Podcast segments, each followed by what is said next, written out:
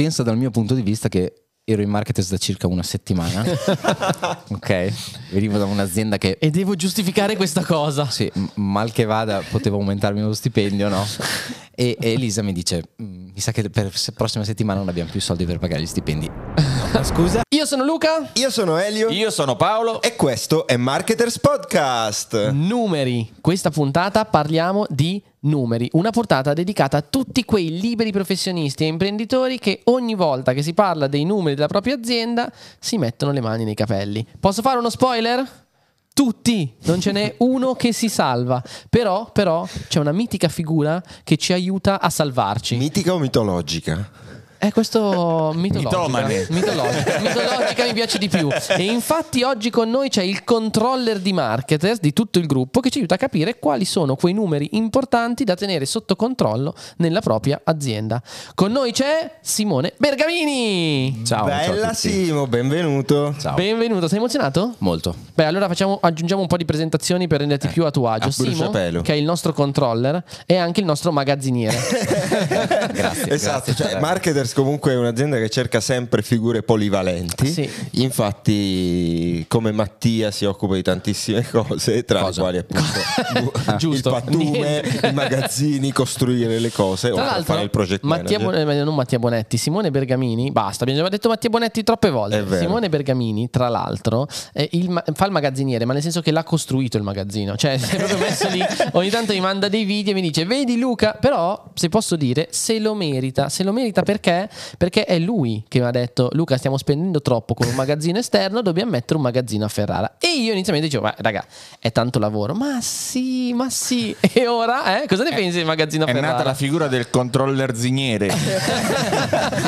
A, a proposito, a proposito, una domanda che mi sono fatto io la prima volta che ho scoperto la figura del controller. la stai facendo ancora è- oggi perché non l'hai capito. No, no, no, più- dopo, dopo tante riunioni ho cominciato a capirla, però sono certo che tanti dei nostri ascoltatori si stanno facendo. Che cazzo è un controller? Bellissima domanda. Grazie per avermela fatta. Grazie per avermela fatta. Chi risponde ora? Dobbiamo chiamare qualcuno o vuoi? Un aiuto? No, ehm, il controller non è un controllore. Cioè, non è la persona che. non è la persona che, eh, che controlla se stai lavorando bene. Cioè, s- non controlla il lavoro delle funzioni delle persone all'interno dell'organizzazione. Ok. Ma controlla il risultato e controlla l'andamento economico aziendale. Poi, per forza di cose. Eh, l'andamento aziendale meritava questa musichetta, meritava. Poi per forza di cose eh, si arriva a, eh, anche a controllare il lavoro delle persone, nel senso che... N- nella misura in cui ha a che fare con nella misura in cui ha a che fare proprio con la produttività aziendale con i costi legati al personale dell'azienda immagino Esatto, soprattutto sulle performance. Eh, Quindi ricordatevi che se una persona in un'azienda viene licenziata non è mai colpa dell'imprenditore, è sempre colpa del controller. Tamburo. Dov'è? Dov'è Tamburo? Esatto. sì perché c'è questo, questo principio Rim shot. Mandi, man- vado fuori di te quando dici tamburo. dico, Dove cazzo è il tamburo? Rim shot. Ah, Rim rim shot, shot. bene. C'è questo principio che dovrebbe essere tanto basilare quanto ignorato, specie mo- molto spesso dai collaboratori delle aziende, che se tu costi X devi produrre almeno X più 1, altrimenti non sei sostenibile. E altrimenti Simo ti stana più che altro. No, però se facciamo un esempio molto semplice, eh, la figura commerciale. Sì. La figura commerciale è esattamente quello che stai dicendo, cioè è valutata ba- in base a obiettivi di fatturato. Eh, Sì, ma non Secondo- essere triste, dai. No, no, no. Stai No, su. È, è valutato in base a obiettivi di fatturato e quindi il controller a fine mese, quando dai i report su- sulla vendita dei prodotti, valuta indirettamente quella che è il tuo, il tuo risultato. Ma secondo te c'è un... ehm, cioè, noi abbiamo, metti, un'azienda che ha 5 collaboratori. Deve calcolare che ogni collaboratore deve produrre almeno X di fatturato? Cioè c'è un range che può essere utile a identificare, soprattutto magari per chi è all'inizio e vuole capire ma posso permettermi un collaboratore e se mi prendo un collaboratore cosa devo aspettarmi da questo collaboratore? In realtà all'interno delle aziende ci sono persone che sono direttamente collegate ai ricavi e mh, figure invece che sono ehm, indirette e sono un costo fisso ma necessario. Tipo il esattamente, controller. esattamente come il controller. Eh, ci fai qualche esempio nel senso per Ehm, rendere più chiaro? I nomi vogliamo. No, no. I nomi. Elio Amato. Ehm, eh, l'esempio appunto come dicevo prima per il, per il commerciale sui ricavi, eh, quello è molto molto molto semplice. Oppure una persona che lavora nel marketing, immagine, è molto più collegata ai ricavi rispetto a una persona che lavora in amministrazione o che lavora nel customer care. Esattamente, esattamente così. Ehm, o addirittura anche il magazziniere, per esempio, no? Posso È collegato Quindi tu hai ben, no. ben due figure. permettermi- non c'entra niente Cioè, tu hai due figure fondamentali, ti sei detto queste Devo perché sono fondamentali.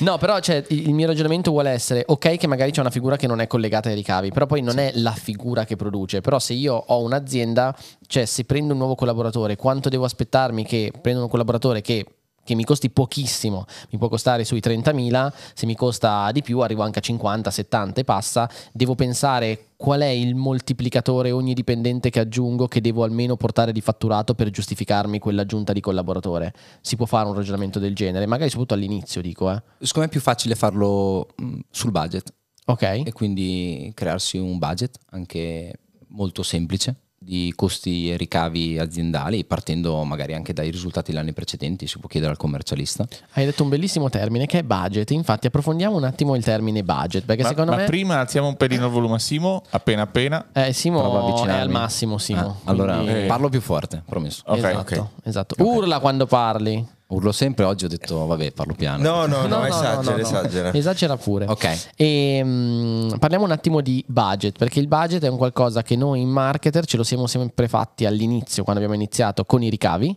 ma non ce lo siamo mai fatti con i costi. Quindi bisognava stare all'interno Ma dei sì, ricavi. in qualche perché- modo si farà. esatto. E invece eh, è molto utile avere un budget anche a livello di costo per cercare di capire se stai spendendo troppo o se stai avendo un discostamento appunto dal, eh, dal, mm, dal budget. Parlaci un pochino del, del budget in generale.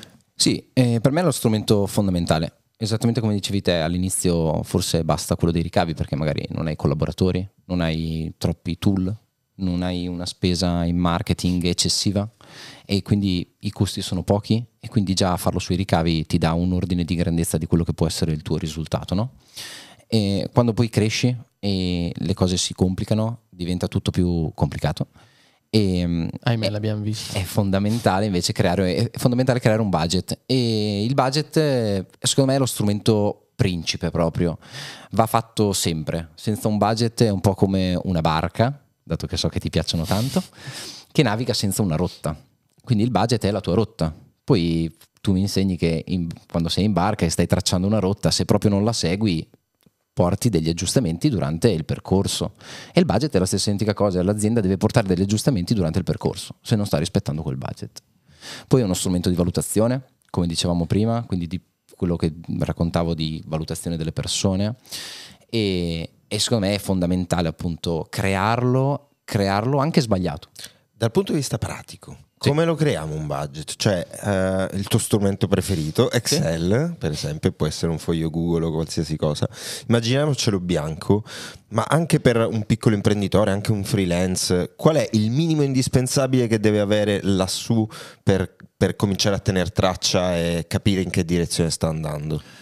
E costi ricavi, Ok. ok? Ehm, costi ricavi Dettagliati quindi con per ogni prodotto, singola... Ok. ok, per prodotto barra cliente, in modo tale già da sforzarsi di, ehm, di- di- di pens- a pensare quello che sarà il mio reale risultato, anche perché poi mi dovrò confrontare. Quindi se dico che venderò 10 matite e invece poi vendo 10 penne, durante l'anno mi dovrò chiedere come mai ho venduto 10 penne e non 10 matite come pensavo. no?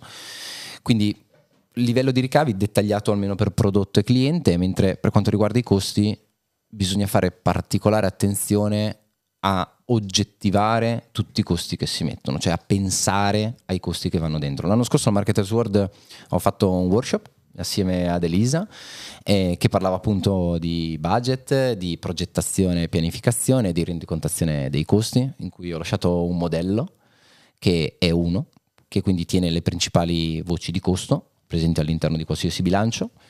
E mh, secondo me è uno strumento m- molto utile anche quello che ho lasciato l'anno scorso perché appunto ti dà un'idea. Ok. ok? E lo dicevo con Luca, i primi tre budget eh, normalmente all'interno delle aziende sono sbagliati. Sono un esercizio. Esatto, sono un esercizio, però servono, servono perché, perché intanto ti permettono anche in corso d'anno di sistemare le cose e non di accorgertene solo a fine anno. E questo secondo me è una cosa bellissima e complicatissima se non si ha un controllo di gestione o se non si utilizzano questi strumenti. Hai parlato di controllo di gestione, controllo di gestione significa, cioè il lavoro del controller è occuparsi del controllo di gestione Esatto. e eh, facciamo un attimo di chiarezza con i termini, no? Eh, contabilità, amministrazione, controllo di gestione, cioè queste figure sono figure che differiscono, sono la stessa cosa? Sono, sono figure diverse. ehm, a seconda di quella che può essere l'idea. Ci mettiamo dentro anche il commercialista tra le varie figure. Ci mettiamo dentro anche un commercialista, Ok. assolutamente. Allora facciamo un passo indietro, quindi le aziende possono avere un- una gestione della contabilità che può essere interna, quindi che utilizzano delle loro persone per registrare la contabilità e assolvere i compiti legali e fiscali e civilistici, oppure possono appoggiarsi a un commercialista. come- Quindi mandano tutti i documenti al commercialista, fatture, robe, eccetera, e poi il commercialista si occupa di organizzarle. Assolutamente sì, ok. Quindi il commercialista fa tutto e tu sei fuori dai guai. Ehm, Se lo fa bene. Esatto, stavo per dire stavo, pensando. Ehm, il- Diciamo che è la situazione ideale quando tu inizi, se sei un freelance o una piccola azienda, ovviamente è, molto facile che tu manderai a qualcuno e qualcuno si occuperà di fare poi tutte le registrazioni. Esattamente. E poi spiego un po' il controller come lo spiego a mia nonna. Vai. Mia nonna spesso mi dice: Ma tu lo spieghi spesso? Eh, me lo chiede spesso effettivamente. effettivamente mi chiede ma tu che lavoro fai? Eh, io dico ma eh, cioè, io le dico io sono un, una sorta di commercialista mensile. Ok? Questo secondo me rende un po' l'idea, poi è generalizzato, non è proprio vero, è tutto quello che vuoi, però più o meno è quello che succede, cioè nel senso che mensilmente o periodicamente si va a dare una situazione a quella che è la direzione, esattamente come fa il commercialista, solo che lo fa magari semestralmente, annualmente. Infatti proviamo a fare un minimo di chiarezza su questo. Allora, quello che fa il commercialista è prende tutti i documenti e una volta preso tutti i documenti va a registrarli. E che li faccia correttamente nel mese con qualche scostamento dal mese eccetera non è piuttosto rilevante c'è sicuramente l'IVA da liquidare eccetera ma no- non è che ti manda una giornata poi non è che poi dopo ogni fine mese ti manda un report a te imprenditore libero professionista dove ti dice questo mese hai incassato tot speso tot e queste sono le divisioni in cui tu hai speso. Soprattutto secondo me la differenza all'interno di un team amministrativo che possa essere interno o, commerci- o de- o il commercialista è che anche il modo in cui vengono organizzati i costi vengono registrati per un fine fiscale e ricordiamoci che il fine fiscale è ciò che lo Stato chiede al commercialista. A me piace sempre dire che la figura del commercialista è una figura che non lavora di base per l'imprenditore ma è una figura che di base lavora per lo Stato, perché è una figura che lo Stato dice è obbligatorio che ci sia un commercialista. Quindi il commercialista deve fare in modo che allo Stato poi tutto torni. Ovviamente la figura del commercialista per poter lavorare meglio con i clienti ha iniziato a lavorare per l'imprenditore, quindi cercare di darti una contabilità che sia utile anche a te imprenditore a prendere delle decisioni. Ma allora perché non lo paga lo Stato? il Eh, commercialista? sarebbe bellissimo, cazzo. Il problema è che ehm, lì il commercialista comunque segue tanti progetti, segue tante cose, quindi non può darti una contabilità che sia veloce, che sia diciamo in, in real time. E per questo tu all'interno della tua azienda è bene avere una, una risorsa che può essere comunque inizialmente, quando sei una piccola azienda, del controllo di gestione, può occuparsi una risorsa amministrativa che può essere la risorsa che si occupa del recupero delle fatture, del registrare le fatture, dell'emettere le fatture di mandare i documenti al commercialista, ma che tenga sott'occhio altri dati in modo tale che questi dati possano fornire all'imprenditore, al management, alla direzione, come ha detto Simone, che si occupa di prendere delle decisioni, dei numeri che ti mostrano ogni mese, diciamo che il mese chiude al 30-31, è importante entro il 7, l'8, il 10 avere questi numeri che ti fanno un report del mese precedente, così che tu sai come sei andato il mese precedente, ma poi avendo anche tutti quelli dei mesi precedenti hai il progressivo da inizio anno a quel mese. Questo ti mostra la divisione pro- nel nostro caso, quantomeno nella divisione prodotto Esatto. per prodotto è molto Esattamente. Poi io questo non Esatto. so se è una tipicità della figura del controller o è una tua tipicità, però quello che facciamo nelle riunioni quando presenti dati e sollevi i problemi, spieghi cosa va bene, cosa va migliorato, sono anche le osservazioni poi eh, sui singoli prodotti, suggerimenti su cosa potremmo investire perché magari tu ci vedi una profittabilità maggiore e via dicendo questo ha a che fare proprio con il ruolo del controller o è un tuo modo di interpretare il ruolo? Sì, assolutamente. Ha a che fare con il ruolo del controller. E la la seconda caratteristica principale che differenzia rispetto al commercialista Ok. e, e a chi si occupa solo meramente di contabilità, cioè la differenza quanto costa produrre questo computer rispetto a quanto costa produrre questo tablet. Ok. È quello, è quello che fa, è quello che fa il controller proprio, cioè andare a identificarlo per prodotto, anche perché l'obiettivo del- della direzione e dei manager aziendali è quello di tagliare i prodotti che Esatto. generano una perdita e O in aumentare. generale i processi che non stanno funzionando. Assolutamente.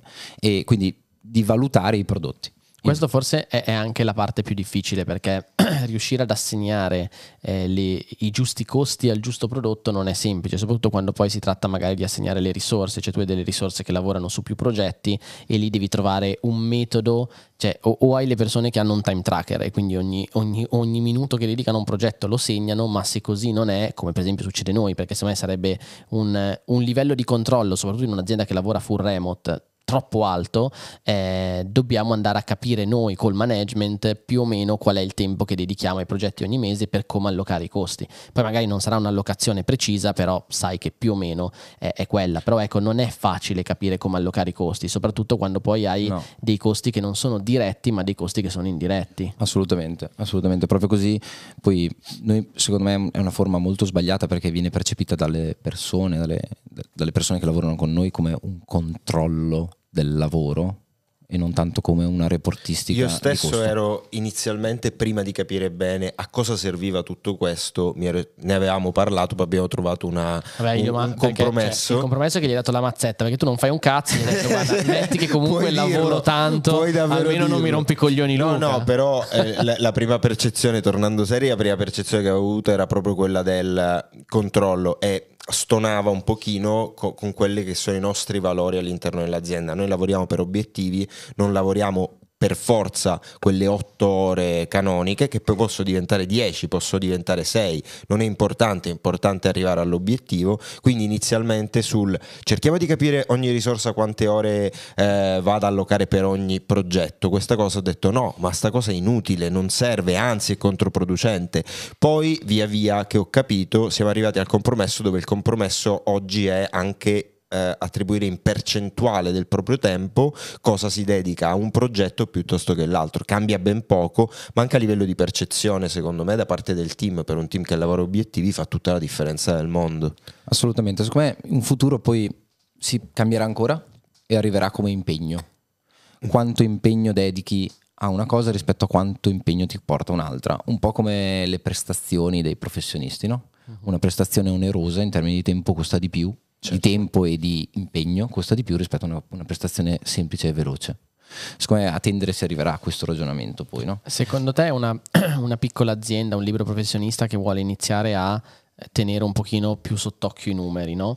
Ehm, parte e dice ok io ho il mio commercialista a cui ho mandato tutto, quindi la prima cosa che può fare è prendere tutti i dati dell'anno passato intanto o dei mesi passati e cercare intanto di ricreare una situazione di quanto ha speso e di quanto ha incassato, giusto? Corretto. Dopo che ha fatto questo, da questa situazione qua potrebbe iniziare a dividere quindi i costi per vedere come li ha spesi e gli incassi da dove sono arrivati. Esattamente. Una volta che ha fatto questo, lo step successivo, se ha più prodotti, se non ha più prodotti è più facile, potrebbe iniziare a dividere quelli che sono i costi a che prodotto sono riferiti. Dove però molto probabilmente io quello che mi sento di consigliare è i costi che sono indiretti magari e che sono magari un po' fissi generali dell'azienda, magari li, divisi- li dividi in parti uguali senza farti troppi problemi su come stai andando a dividerli. Correttissimo. Cioè, penso che un'altra cosa molto importante è non, non essere per, non voler essere perfetti. Mai. Tanto comunque vada saranno sbagliati.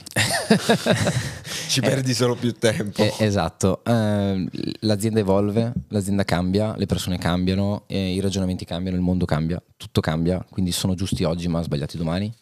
Bisogna cercare di mantenere un'uniformità di trattamento e quindi di ripartizione dei costi, però bisogna, bisogna anche essere onesti con se stessi e dire ok, mettiamone uno e poi miglioriamolo nel tempo. Quindi sarà un action step 2, 3, 4, 5. E quindi a questo punto io una volta fatto tutto questo lavoro qua mi trovo con una mia situazione diciamo ad oggi di quello che è stato il passato e da lì posso iniziare a creare il mio budget. Assolutamente sì, l'abbiamo fatto con una consulenza che abbiamo fatto con marketers eh, a un cliente e mm, siamo stati un po' selettivi all'inizio, nel senso che gli abbiamo chiesto, perché per me è importantissimo portare avanti le cose.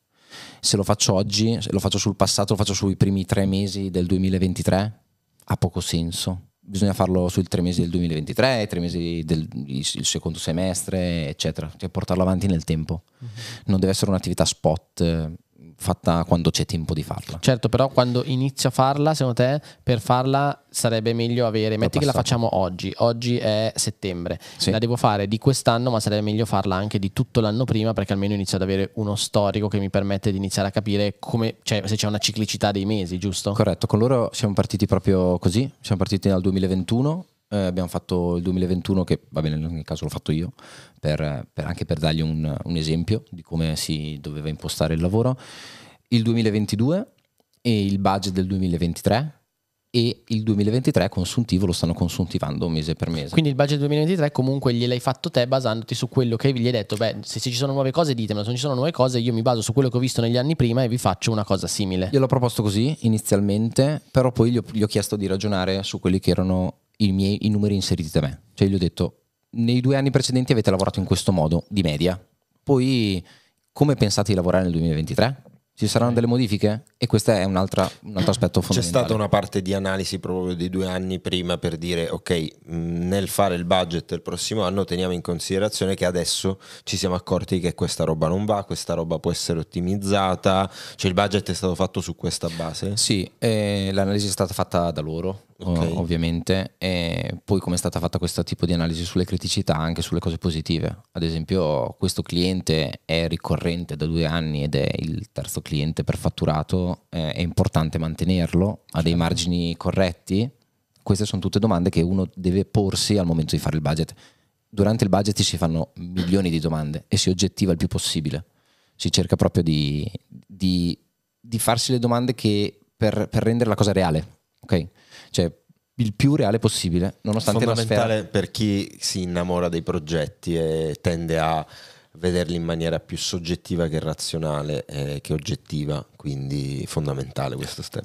Assolutamente, assolutamente. Diciamo che la, la- ritornando a questo discorso qua, la consulenza che offriamo con marketers riguardante il controllo di gestione e facciamo questi pacchetti dove aiutiamo a strutturare chi non l'ha mai fatto, eh, noi ci occupiamo ovviamente di strutturarlo e poi lasciamo una serie di domande, poi dopo le conclusioni non è qualcosa su cui interveniamo noi perché diventerebbe poi un lavoro dove noi dovremmo essere troppo dentro, ma le lasciamo ovviamente all'azienda con delle linee guida sulle domande da farsi per prendere una decisione. Poi quello che noi possiamo fare è intervenire spot per vedere se il lavoro è stato fatto bene e dare anche lì dei consigli su come poter sistemare se ci sono troppi discostamenti o quant'altro. Perché infatti il discostamento secondo me è poi un'altra cosa importante, cioè una volta che ho fatto il budget vado a fare il consuntivo, il consuntivo sarebbe ho fatto il budget da, eh, per ottobre, novembre, dicembre. Finisce ottobre, inserisco tutti i dati di ottobre e vedo qual Reali, è la dati differenza. reali. I dati reali, esatto, inserisco tutti i dati che ci sono effettivamente stati a ottobre e vado a vedere quanto mi scosto positivamente o negativamente da quanto avevo messo nel budget. Questo è importante per averne consapevolezza, ma non per modificare. No, esatto. Cioè, questa è una grande cosa. Perché tante volte, cioè, le volte che facevamo il budget con Simone fatto bene, poi noi ci trovavamo dicendo: Ah, ok, dai, no, allora cambiamo nei prossimi mesi, modifichiamo questo. Diceva, raga, abbiamo fatto il budget, non è che ogni mese lo cambiamo. Poi, ovvio che il budget sarà giusto se ogni mese lo cambiamo. Non è più un budget, quello è il consuntivo. Assolutamente sì, esatto. E quello è fondamentale, cioè, mh, è fondamentale soprattutto per imparare dai propri errori, no? Cioè l'anno prossimo, io spero, prego, incrocio le dita. Stiamo pensando a Pilates entrambi, vero? No, io anche, ma stavo pensando anche eh, soprattutto ad Aria, eh, al, progetto di, al progetto di Aria, che eh, quest'anno il budget è stato cambiato, non so, ogni mese cambiava. No, invece Pilates è un ottimo esempio di quel che diceva Luca, cioè non lo cambiamo il budget, a un certo punto ci siamo resi conto che avevamo sottostimato i costi, però l'abbiamo lasciato lì. Sappiamo ogni riunione che facciamo che ci stiamo discostando, ormai sappiamo che andremo a parlare di quello, comunque la situazione è sotto controllo, però è un esempio e l'anno prossimo dovremo sicuramente essere più bravi a prevedere i costi corretti o comunque a fare il budget in Però generale in maniera corretta. non andiamo a cambiare i costi. No. E su questo siamo d'accordo. Ma non è che diciamo, vabbè, comunque io ho preventivato 100, ne sto spendendo 150, continuo comunque nei prossimi mesi a spendere 150. Cioè nel budget resta 100. Noi poi dobbiamo essere bravi a fare in modo che nei mesi successivi non ne spendiamo 150, ma cerchiamo di riportarci verso i 100 o addirittura meno per andare a recuperare, perché poi la cosa bella è anche che noi possiamo recuperare durante l'anno, cioè tu nel budget vai a dividere mensilmente, ma poi dopo dici ok, ce la farò a recuperare? Cioè questa è una domanda, faccio un esempio Business Genetics, il nostro corso. Noi abbiamo stabilito che con Business Genetics facciamo un lancio a inizio anno e poi dopodiché durante l'anno c'è l'Evergreen. Quest'anno per vari motivi ci siamo dedicati meno all'Evergreen e non abbiamo, a, a, non abbiamo proprio aperto l'Evergreen, no? non c'è stato. Quindi il modo per comprare Business Genetics è soltanto attraverso candidatura e selezione, ma non ci sono ads che lo spingono, bisogna andare sulla landing page di, della pagina del bisogna corso. entrarci proprio. Esatto. Eh, quello che succede è che quindi abbiamo uno scostamento di budget perché cacchio non stiamo eh, producendo quel... Eh, quel fatturato che ci eravamo messi ogni mese per l'Evergreen, parliamo una cifra a caso, 20.000 euro, metti che noi invece ne produciamo 5.000 euro, ogni mese c'è uno scostamento di 15.000 euro. Cioè la cosa importante è segnarselo, cioè ogni mese nel report che ci va Simone è ragazzi anche questo mese non abbiamo raggiunto il budget con BG vi, vi, vi segno che nel, ah, progressivamente noi ora abbiamo un buco dato da BG di 60.000 euro. Ok ci mancano però 4 mesi. Che attività possiamo fare in questi 4 mesi per recuperare questo buco? Lo recuperiamo o non lo recuperiamo e dobbiamo sapere che sarà così a fine anno? Però ecco lì poi sta all'imprenditore al management al team prendere delle decisioni dicendo facciamo qualcosa non facciamo nulla. E allo stesso modo modo io che poi sono l'imprenditore mi trovo a guardare Simone e dire Simo guarda penso che non faremo nulla in questi quattro mesi se non faccio nulla mi porto un buco di quanto? 100 ok questo buco di 100 come mi va a impattare sul resto? no guarda Luca impatta troppo dobbiamo trovare allora dei costi da togliere o qualcosa perché sennò rischiamo di giocarci l'utile cioè questi sono i confronti che poi devono avvenire quindi no, a fine anno avremo scostamenti dal budget, ma quello che è importante sono le riflessioni che poi tiriamo fuori da tutto. Assolutamente, ci vuole da parte del controller e poi anche parte, da parte della direzione aziendale e che il controller sia proattivo, in questo è fondamentale eh, sì, il controller non può occuparsi solo di registrare i numeri. Il controller deve essere una persona, esatto. deve essere una persona con eh, pensiero critico e deve essere una persona che si occupa di dare. Cioè, secondo me è, è, una delle risorse, delle figure più importanti che siano vicino al management. Cioè, io quando penso alle, alle figure che ho bisogno di avere vicino, ovviamente ho una figura che si occupa più della gestione delle persone, che può essere l'HR o il, il people, people management, quello che vogliamo chiamare. Poi ho bisogno del direttore marketing vicino a me. Poi ho bisogno del del direttore commerciale, poi se penso all'altra figura che ho bisogno è eh, la figura che si occupa di, eh, di appunto di control, di controlling, perché sono quelle quelle persone insieme che poi da quelle chiamate insieme può ognuno dire io con la mia area posso impegnarmi nel far questo, io nella mia area posso impegnarmi nel far questo, io quest'altro, ma se il controller arriva, ci mette dei numeri ma non ci sprona con le riflessioni, diventa molto più difficile. Assolutamente, assolutamente. E in quel caso l'AI sostituirà su- sicuramente il controllo di gestione.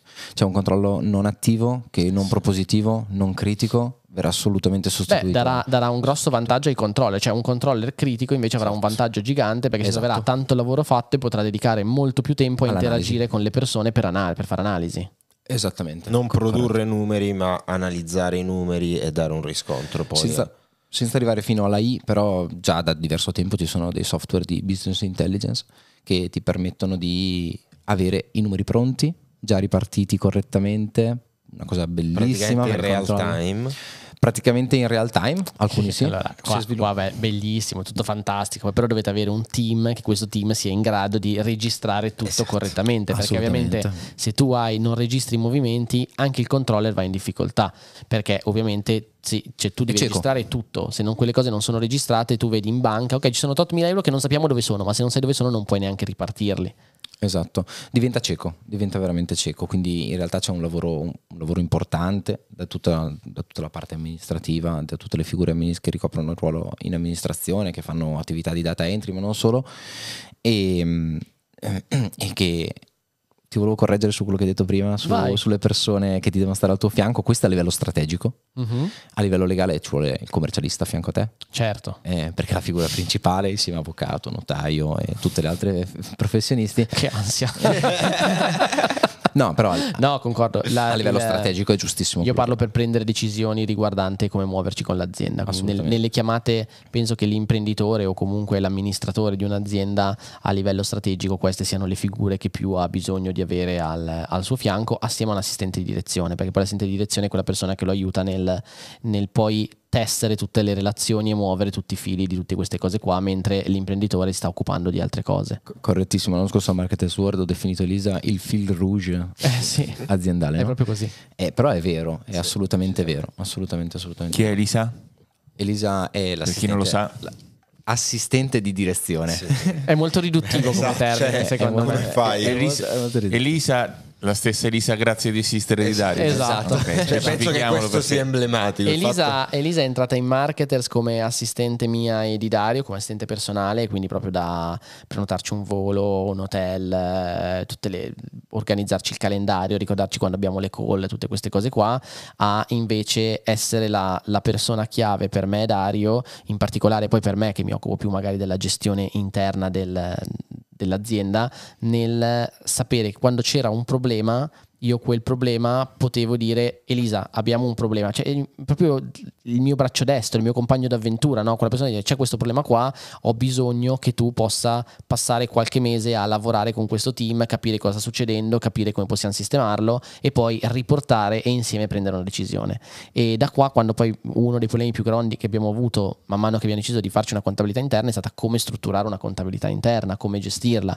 Quindi Elisa è stata prestata all'amministrazione e da lì poi ne è uscita passando a- al lavoro di, di controller, quindi si occupa anche lei con, con- con Simone di controllo di gestione e, e per ora e per me è una figura eh, super importante perché è quella figura anche con Simone che può spiegare, conosce tutta l'azienda e quindi far capire come funzionano tutte le dinamiche e quant'altro. E ora è questa persona dove eh, in marketers non potremmo davvero fare, fare a meno perché l'apporto che porta a me, ma poi a tutte le persone più vicine a me è davvero E po- altissimo. posso aggiungere a tutti i livelli in realtà.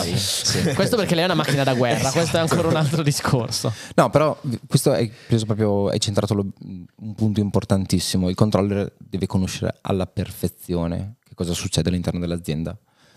Eh, io ho avuto qualche difficoltà in marketers, eh, venendo da precedenti esperienze in settori differenti.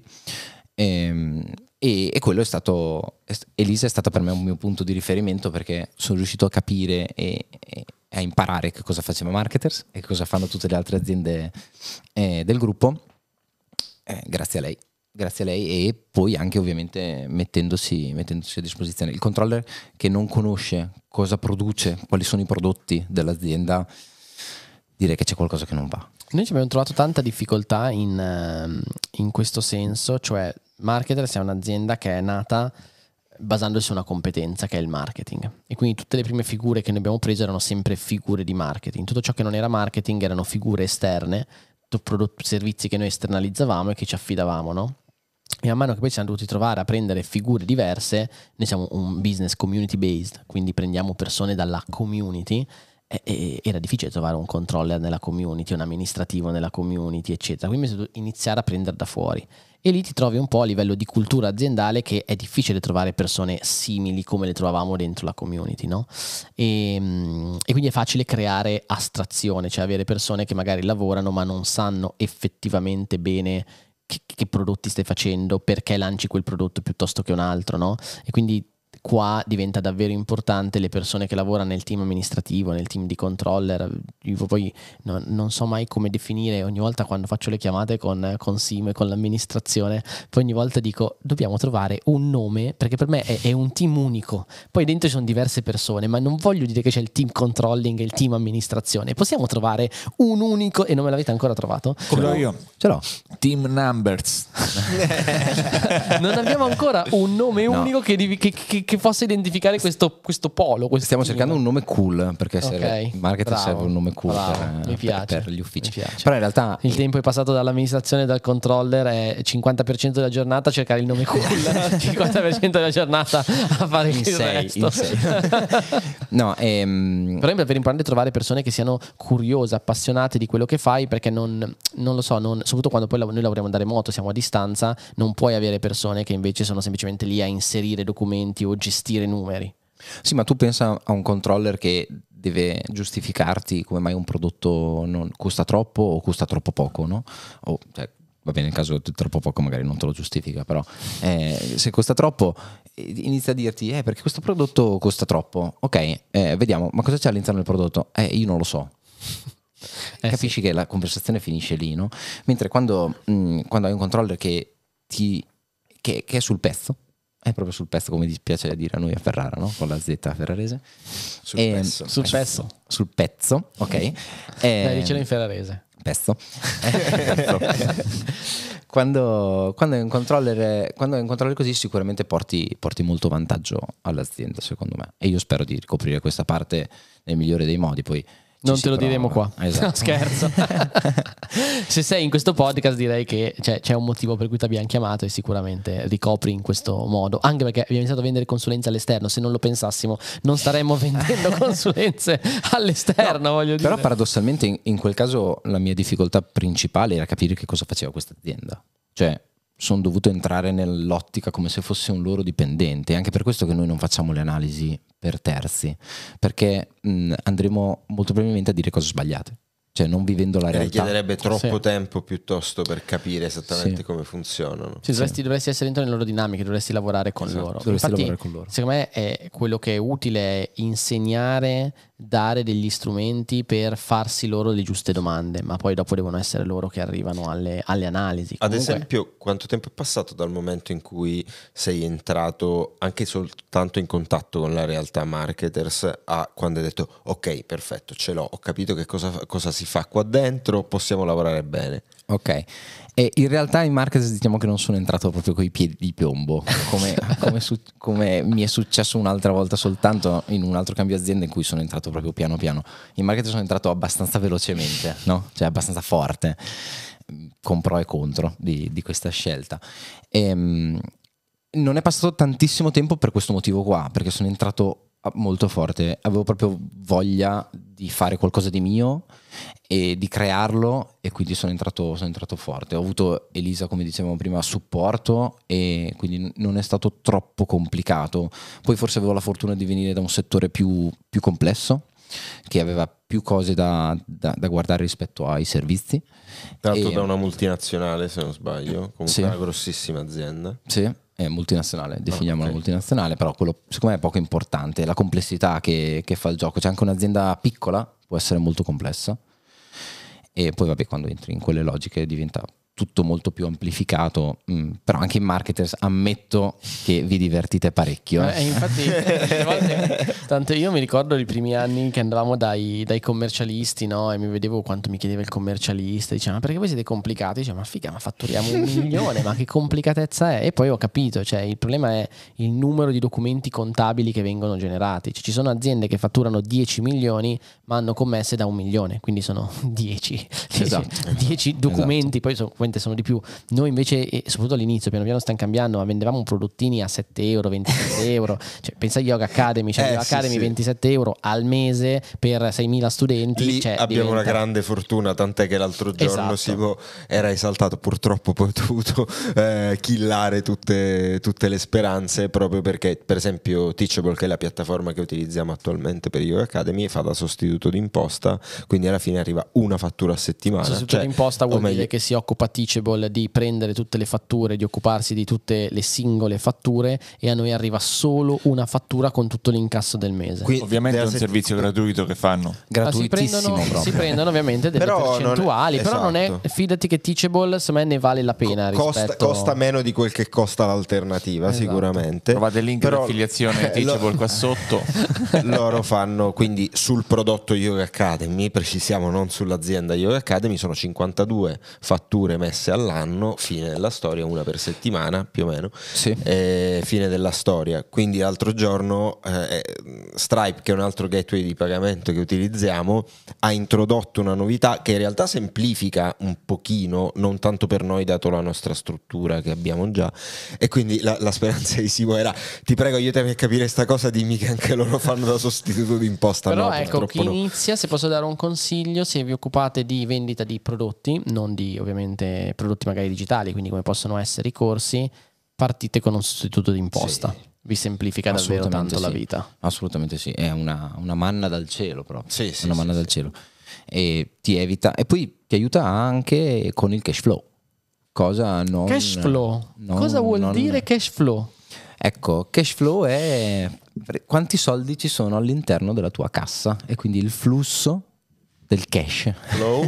E questo è una cosa che noi non abbiamo parlato fino adesso, ma è estremamente importante perché io posso avere un'azienda che fa utile, ma se io erogo il mio servizio e lo incasso tre mesi dopo, ma i costi per erogarlo li ho avuti prima, rischio di morire a un certo punto perché non ho cassa Esatto. per pagare i miei collaboratori ed erogare il servizio.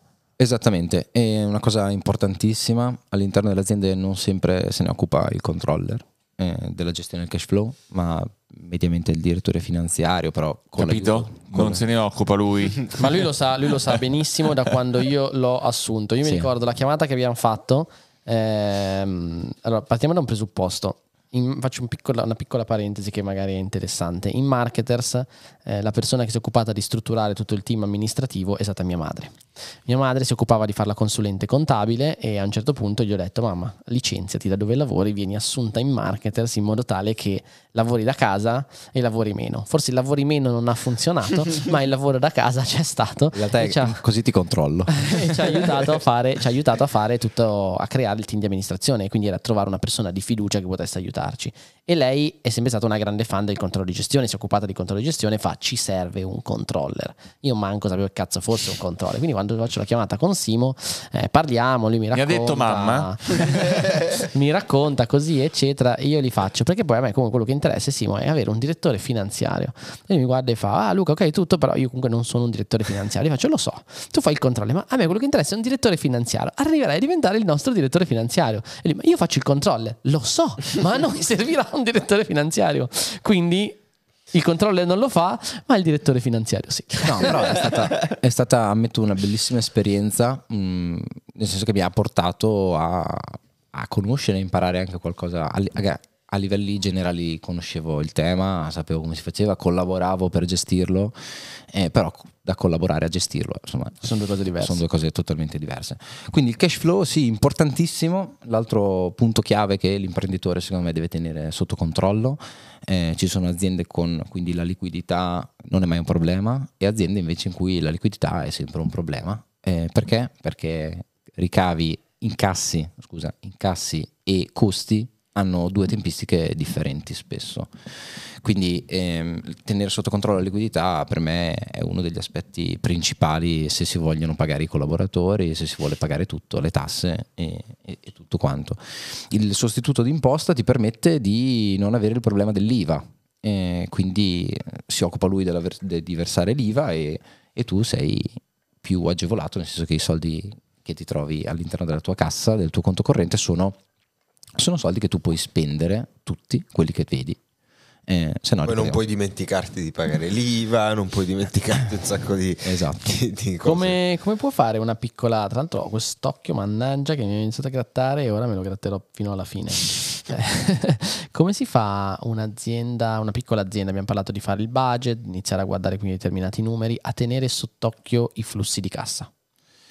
Allora, questo è un servizio che di solito erogano anche i commercialisti, commercialisti esterni, ehm, quindi ti danno spesso delle, soprattutto se ti rivolgi a delle associazioni, quindi no- non per forza allo studio singolo, ehm, e erogano questi servizi tramite dei tool che loro comprano e praticamente danno in concessione ai loro, ai loro clienti in cui loro ti controllano la banca. Noi ne utilizziamo uno che è del nostro sistema gestionale e, e ti permettono appunto di tenere sotto controllo quelle che sono le tue spese.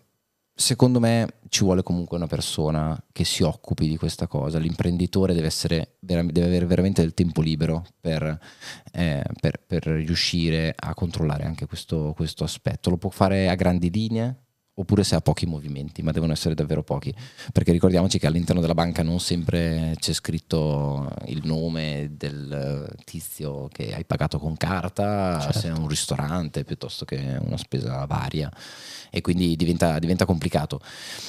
Diventa complicato tenerne, tenerne il polso, no?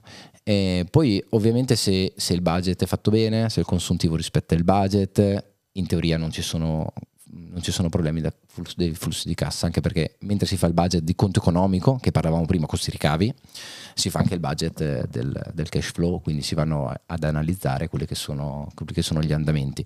Questi sono tutti ste- step avanzati, secondo me per iniziare già avere una pianificazione dicendo ok, mi serve, io in questo mese avrò, questi, qui, avrò 10.000 euro di costi, bene, nel mio portafoglio, nel mio saldo bancario ho 20.000 euro, incasserò 10.000, ok, la situazione è sotto controllo, però a fine mese devo avere ancora i 20.000 che avevo Certo. mese. Se non ce li ho è un problema e devo andare ad analizzarlo perché vuol dire che sto, mi sto mangiando la mia liquidità. Poi ci sono dei periodi in cui è normale che la liquidità si abbassi, basta che sia eh, pianificato.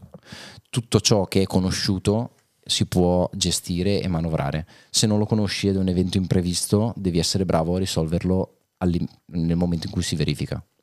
Noi l'anno scorso abbiamo fatto abbiamo due eventi, noi grossi, che sono forse i momenti più difficili all'interno dell'anno nelle aziende che lo fanno. Quindi uno è Kalemana per yoga e uno è Word per Marketers Company. Marketers Company, che lo facciamo da anni, sappiamo prevedere bene quelle che sono le nostre uscite, eccetera. E lì è anche il come gestirle, cioè pianifichi e poi inizi ad andare dai fornitori a dire allora guarda io te lo dico già a ottobre mi sarà difficile riusciamo quindi a trattare fare in modo che io ti pago per esempio su novembre e non ti pago prima perché avrò l'incasso eccetera. Così che almeno cioè non è che lo stai facendo tu a discapito del fornitore ma lo fai tu parlando con il fornitore quindi anche in fase commerciale è molto importante Invece il Calemana, che era il primo anno che lo facevamo, forse andati un po' troppo veloci, un po' arrabattati, a un certo punto Simone aveva il fuoco che gli usciva dal- dalle orecchie, dal naso, dagli occhi, ovunque, perché diceva stiamo mettendo, cioè stiamo rischiando di, eh, di avere, no, non stiamo rischiando, cioè abbiamo problemi di liquidità in Yo Academy. Cioè per quanto noi riusciamo a portare a casa bene, con tutte queste uscite qua e con tutti i fornitori che dobbiamo pagare nello stesso momento e invece i biglietti o gli sponsor che arrivano dopo, siamo in difficoltà, non possiamo più andare avanti così. Posso raccontarlo? Certo. Questo del Calemana? Sì. Eh, due minuti, proprio velocissimo. Allora, eh, anche in marketing sbagliamo, no? E impariamo dagli errori. A volte impariamo bene, a volte impariamo meno bene, però diciamo che... Diciamo che a volte ci serve più tempo per imparare. Esatto, ci serve più tempo per imparare. Però, per esempio, Calemana è stato. Questo esempio è stato proprio, è proprio calzante, nel senso che non avevamo fatto un budget del Calemana, o meglio, ne avevamo fatto uno che prevedeva dei costi. Ok. Costi. Perché per- ci piace fare le cose belle, grandi, bisogna crescere, no? Eh, no, eh, I costi previsti erano molto pochi, ok? Perché lì era fatto invece più piccolo nel budget. E- ed era, mi ricordo ancora, era il 13 o 12-13 agosto, E l'evento era l'11 settembre. esatto, e tutta, tutti in ferie. tutti in ferie e mi arriva una richiesta di saldo di un fornitore eh, per circa il 40% dell'importo del budget che era previsto. Al che dico, Ah, caspita, ma, fornitore unico? caspita, cioè, ma è solo uno, ma che bello, un forni- una fattura, Ah, una fattura Quest'anno lo gestiamo facile. facilissimo. E poi invece mi vengono dei dubbi. E dico, ma non è che il budget che mi hanno dato non è proprio corretto e quindi al che scrivo a Emanuele, eh, scrivo a Emanuele e dico, Emanuele ma mi confermi che, che questo fornitore ci costa il 40% il 30% del budget che avevamo previsto? Perché non ce ne rimangono tanti altri poi eh, da spendere, se ci sono tanti altri fornitori come facciamo? E da lì Eh, quella è, È stata nato. la bomba. da lì è nato il problema, il problema su Yoga Academy. Effettivamente avevamo sbagliato il budget, quindi non avevamo previsto questi costi sia a budget, quindi sia anche a livello di cash flow e ci siamo trovati con una crisi di liquidità che abbiamo gestito. L'importante è trovare delle soluzioni, soluzioni alternative. Forse per fortuna, Emanuele dice sempre, fortunatamente sono- ci sono incastrati due o tre eventi. E mm, io dico che invece secondo me siamo stati molto bravi, bravissimi. E, mm, però bisogna trovare le soluzioni. Sì, abbiamo la fortuna noi di essere anche un gruppo, quindi poter supportarci da un'azienda all'altra. Per una piccola azienda, se ti trovi in una situazione del genere, può metterti davvero in grossissime difficoltà. E soprattutto non abbiamo mai richiesto, non, abbiamo mai, non siamo mai andati a credito, no? quindi non abbiamo mai chiesto credito da enti finanziari e questo aiuta molto, molto le aziende perché nel caso in cui serva c'è sempre questa, questa L'opzione del possibilità. debito. Esatto. L'altra cosa divertente del cash flow è quando è il discorso di quel metodo di pagamento che ci aveva bloccato completamente Ah, gli sì. incassi. Lì è stato, lì è meno bella però, soprattutto per me. Io entro da una settimana circa. facendo gli eventi Questo c'è, su Company, però, sì, sì, c'è un sì. metodo di pagamento beh possiamo dirlo possiamo tranquillamente Eh, dirlo cioè, PayPal, PayPal ha questa policy che se tu vendi gli eventi con PayPal peccato che nessuno ce l'abbia mai detto loro cosa fanno? ti bloccano tutto il tutto lì, cioè tu dici farò un evento, quanti biglietti farai? 2000 persone, ok perfetto, se tu hai soldi per 2000 persone su PayPal lui ti blocca quello che dovrebbe essere l'incasso di 2000 persone fino alla data dell'evento, così se l'evento non si fa, se qualcuno ha rimborsi, PayPal rimborsa senza problemi. La storia Ma- è... Cioè, tu ti trovi, quindi magari immaginate, noi a un certo punto avevamo 200.000 euro incassati che dobbiamo pagare fornitori, robe, eccetera, e ci troviamo 200.000 euro che ti dicono noi fino all'evento non te li diamo. Ma tu di quei 200.000 euro lì, intanto che loro ti bloccano, e questa è la follia, tu devi pagare l'IVA. E le loro commissioni. Cioè, e queste cose qua invece tu le paghi. Le lo- quest- questo è assurdo. E le loro commissioni le paghi però. Motivo per cui non vendiamo più con PayPal agli eventi. esatto, esatto. Mm, assurdo o no, insomma, è la loro policy. Sì, beh, Mm, per- non- cioè, A saperlo. essere anche La- la- comunicata, la policy- gestita, cioè voglio dire, cioè, da un trovarti da un giorno con 200.000 euro bloccati, non ti danno l'IVA, non ti, ti- si prendono le commissioni, mi sembra un po' uno strozzino a un certo punto. Assolutamente. Se ci mettiamo al loro punto di vista si può capire perché ora potrei essere leggermente impreciso ma in linea di massima la storia è che eh, quando è morto Michael Jackson Esatto. avevano venduto milioni di dollari in biglietti e chi aveva organizzato ha detto vabbè io li tengo e quindi PayPal si è trovato costretto a rimborsare di tasca Esatto. propria diciamo i- chi aveva comprato tramite questo strumento e da quel momento ha detto aspetta aspetta un Esatto. attimo però non, dall'altro quindi ci sta nel- dal loro punto di vista dal nostro punto di vista parliamone prima di una cosa del genere Esatto. nel Eh, senso pe- pensa dal mio punto di vista che ero in marketers da circa una settimana. ok, venivo da un'azienda che E devo giustificare questa cosa. sì, mal che vada potevo aumentarmi lo stipendio, no? E, e Elisa mi dice: "Mm, Mi sa che per la prossima settimana non abbiamo più soldi per pagare gli stipendi. No, scusa, non, non ho capito, davvero. Però anche qui abbiamo trovato una soluzione, ci siamo messi in gioco. eh, È Abbiamo stato, minacciato di morte PayPal. È stato, è stato uno sforzo importante da parte, da parte di tutti, però ci siamo riusciti. Quindi a fronte di un problema imprevisto o previsto abbiamo trovato un- una, un pro- una soluzione, quindi abbiamo fatto problem solving. Anche Amazon. Anche Amazon Amazon. ancora peggio. Cioè, comunque è assurdo perché tu, per quanto puoi fare le cose, dipendi sempre da altri. E quando dipendi soprattutto da dei grossi colossi, le garanzie sono minime. Un E po' come, ma lo vediamo anche con Instagram. Adesso non c'entra nulla l'argomento soldi, ma Instagram, cioè ti fottono l'account. È un account su cui tu hai basato tutta la, la tua vita, la tua azienda per sei anni. E quell'account lì non ti aiutano neanche a recuperarlo. Cioè, oppure da un giorno all'altro ti dicono: Ah, per policy sei in shadow ban perché non so, mi viene in mente questo, questo caso qua, le ragazze di Make You Greener, che loro usano l'account ovviamente per, per lavorare e da un giorno all'altro l'account è in shadow ban perché hanno fatto un, un reel e questo reel qua diceva sei posti dove la natura si sta riappropriando de- degli propri spazi, no? E ehm, come Escobar aveva portato gli ippopotami in, in Argentina o comunque dov'era e quindi questi ippopotami qua adesso hanno iniziato a riprodursi e quindi c'è una colonia di ippopotami in questo megaparco che lui aveva Colombia, costruito, no? In Colombia, esatto, in questa, in questa mega colonia che lui aveva costruito. E, e loro hanno raccontato questa cosa qua. Vedete, sono- gli hanno rimosso il reel, Shadow Ban, un, un anno dopo, tra l'altro, è perché hanno promosso Escobar, che è droga. Escobar. Capito? Però sono rimasti un anno in Shadow Ban poi. sì sì E tu sì. dici, ma scusa, ma questo è il mio business, io e, e ne sento tantissimi perché è pieno di nostri studenti o persone che lavorano con Internet che ci scrivono, ma voi avete contatti con Instagram, con Facebook, possiamo in qualche modo fare? Shadow ban, giusto Cioè, specifichiamolo al volo. non finisci è- più nei contenuti esatto, Esplora. Non, eh, non ti tolgono l'account realmente, cioè l'account rimane tuo, però le tue stories hanno molta meno reach, eh, i tuoi post le vedono molte meno persone, quindi è la stessa cosa. Non vai mai virale. vai- esatto. Quindi è dichiarato perché una volta sto Shadowban era presunto, poi... No, no, senso- no, esiste, cioè è comprovato da... Tanti non lo sanno, ma in Instagram racconta la paginetta dove puoi vedere se, se hai delle restrizioni. Eh, no, non sono io. Tu in, in Instagram, dai, no, beh, sì, dai, in Instagram, se tu vai sotto il tuo profilo, adesso non mi ricordo in quale impostazione, c'è una pagina che ti dice se tu hai degli, degli strike Ah, fatti. ok, sì, sì. Quindi ti dice hai, hai tre strike, a tre strike, dopodiché rischi che ti chiudano l'account. Ah, tipo YouTube, Eh, insomma. e ti come dice YouTube, esatto, esatto. e ti dice quanti strike ha avuto e che strike hai e lo shadow ban te lo dice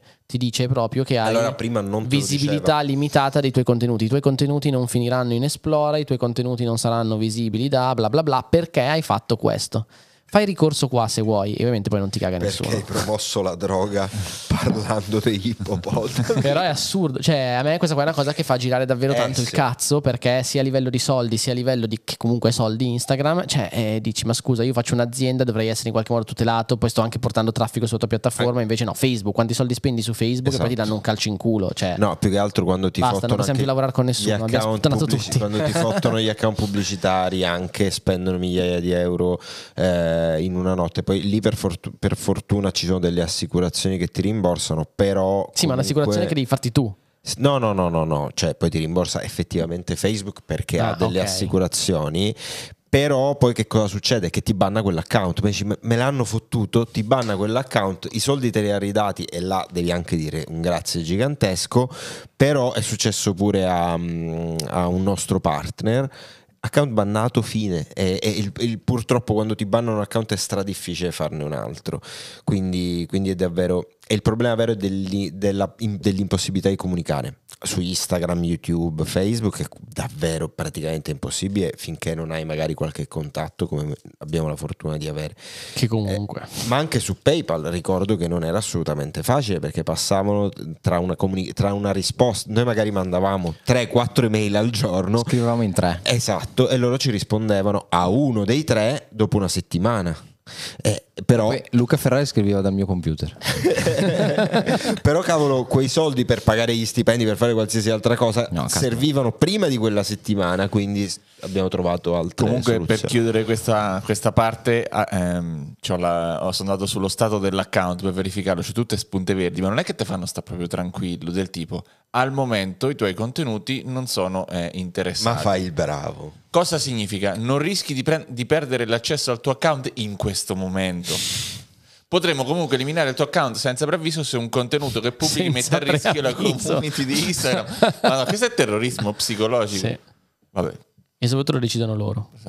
Ok. In base agli algoritmi, perché dico basterebbe guardare un reel come quello che raccontavi per dire no, qua la droga non c'entra assolutamente. Oddio, forse ho detto droga troppe volte No, e è banneranno questo silenziamo. Ti podcast. banneranno l'account di marketer. Simo, io ti ringrazio, è stato davvero un piacere. Spero che questa puntata qua sia stata utile, che abbiamo dato delle, delle- delle piccole linee guida per chi vuole approfondire. Se vorranno, c'è anche il modo di contattarci per ottenere una consulenza su questo argomento, di ascoltarti al Word e di ascoltarti in masterclass che faremo all'interno di Marketers Pro. E torna a trovarci.